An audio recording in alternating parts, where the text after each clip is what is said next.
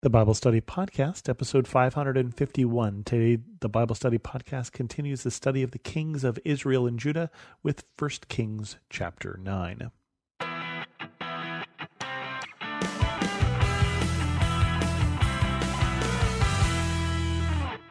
Welcome to the Bible Study Podcast. I'm your host, Chris Christensen. We continue on with our story of Solomon. The Lord appears to Solomon. When Solomon had finished building the temple of the Lord and the royal palace, and had achieved all he had desired to do, the Lord appeared to him a second time as he had appeared to him at Gibeon. The Lord said to him, I have heard the prayer and plea you have made before me. I have consecrated this temple which you have built by putting my name there forever. My eyes and my heart will always be there.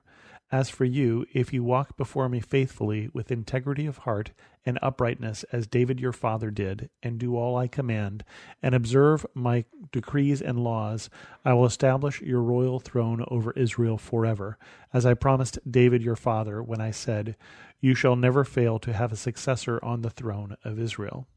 But if you or your descendants turn away from me and do not observe the commands and decrees I have given you, and go off to serve other gods and worship them, then I will cut off Israel from the land I have given them, and will reject this temple I have consecrated for my name.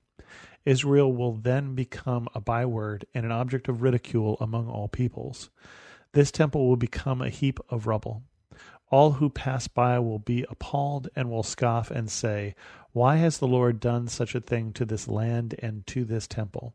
People will answer, Because they have forsaken the Lord their God, who brought their ancestors out of Egypt, and have embraced other gods, worshipping and serving them.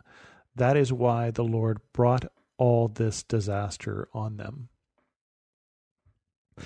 Put a pin in what's going to happen if they don't follow God and go off and follow other gods, because, well, I think you probably know that that's the direction this story, unfortunately, is going to go, but not just yet.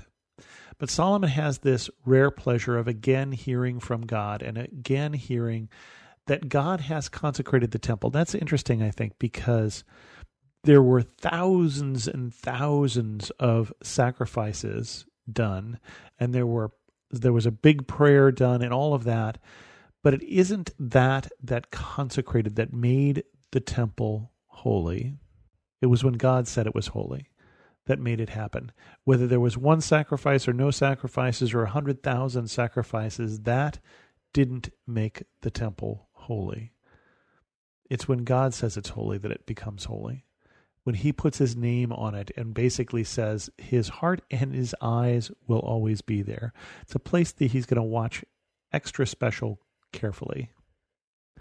And then again, and how many times have we repeated this? This was repeated to Moses and to Joshua and to David and to Saul, all of this promise about if you follow me, things will go well, and if you don't, things won't. Um, that's basically what's going on. And if we go back to the Mosaic Law, we'll see the same thing said again. And this keeps coming up as this reminder, just because you built a temple, that's great, but that's not what God desires. What God desires is obedience. What God desires is faithfulness.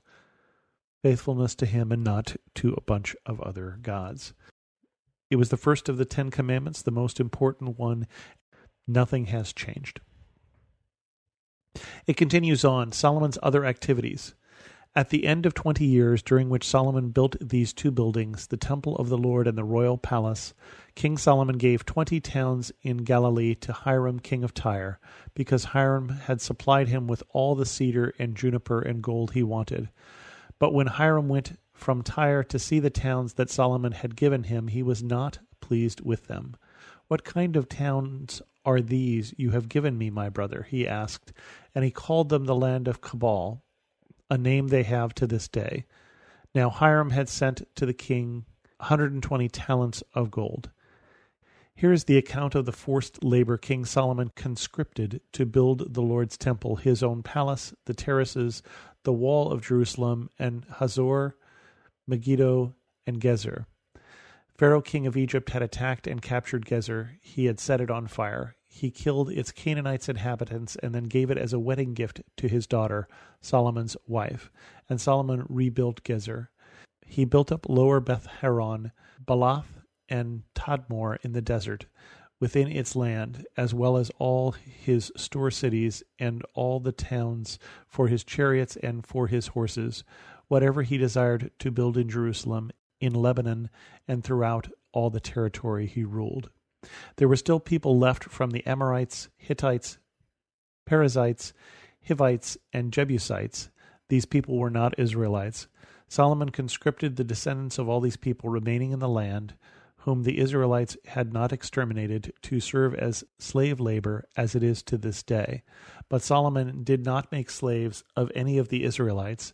They were his fighting men, his government officials, his officers, his captains, and the commanders of his chariots and charioteers. They were also the chief officials in charge of Solomon's projects, five hundred fifty officials supervising those who did the work. After Pharaoh's daughter had come up from the city of David to the palace Solomon had built for her, he constructed the terraces. Three times a year Solomon sacrificed burnt offerings and fellowship offerings on the altar he had built for the Lord, burning incense before the Lord along with them, and so fulfilled the temple obligations. King Solomon also built ships at Ezion-Geber, which is near Elath in Edom, on the shore of the Red Sea. And Hiram sent his men, sailors who knew the sea, to serve in the fleet with Solomon's men. They sailed to Ophir and brought back four hundred twenty talents of gold, which they delivered to Solomon. So we get more about the life of Solomon other than these big building projects. First, he gives to Hiram, king of Tyre, these towns in Galilee, which he calls, and the word that he uses is basically sounds like good for nothing. Boy, these people in Galilee just can't catch a break. Later on, also, someone will say of Nazareth up in Galilee, can anything good come out of Nazareth? The answer to that question, as it turns out, is yes.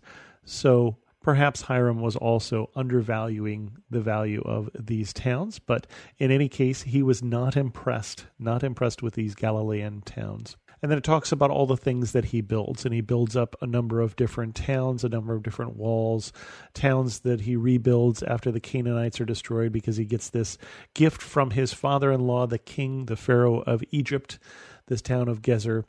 And basically he spends a lot of his time and effort building things, and building things because he's leaving this legacy. He's building up a strong country, both in terms of the defenses of places. It mentions a couple different places there, the building up of walls and things like that. And so he's leaving for his son, hopefully, something that is strong and well defended and in good shape economically and kind of ready to go here, which is the job of a king. You're supposed to leave things better than you find them. In fact, it's a job of a leader in general. You're supposed to leave things better than you find them. And that should be true of us as well. Whatever we touch in our lives, whether it be at work or in our family lives, our job is also to leave things better than when we find them. Talks about the slave labor that helps build some of these. Again, I find that always ironic when I read about that, how the Israelites who were slaves end up having slaves, but it is very common in the area, and it is certainly preferable to being exterminated.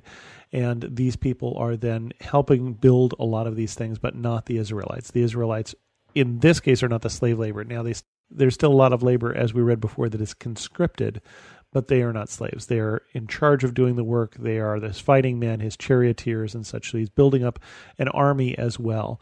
Charioteers is something that takes the resources to build the chariots as well as the skill to train somebody how to do that.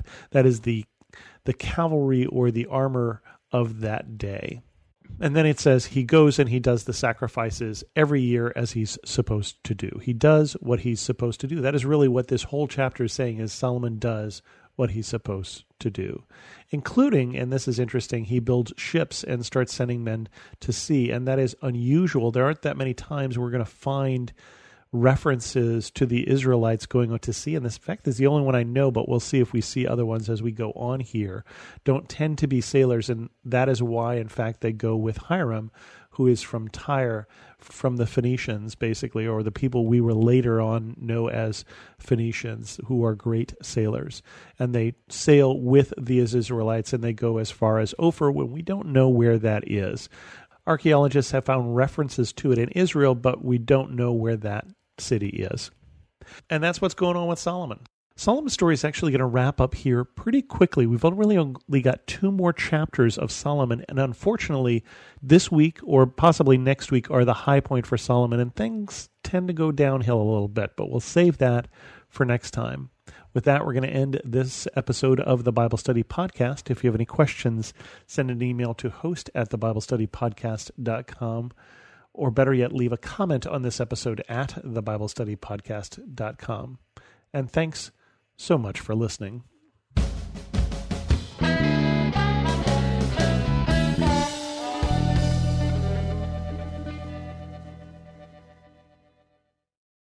Looking for ways to stay positive? Brighten your day with the free Story Behind podcast. Hear weekly short stories that showcase true joy, love, and hope. Listen now at life audio dot com or by searching for Story Behind wherever you get your podcasts.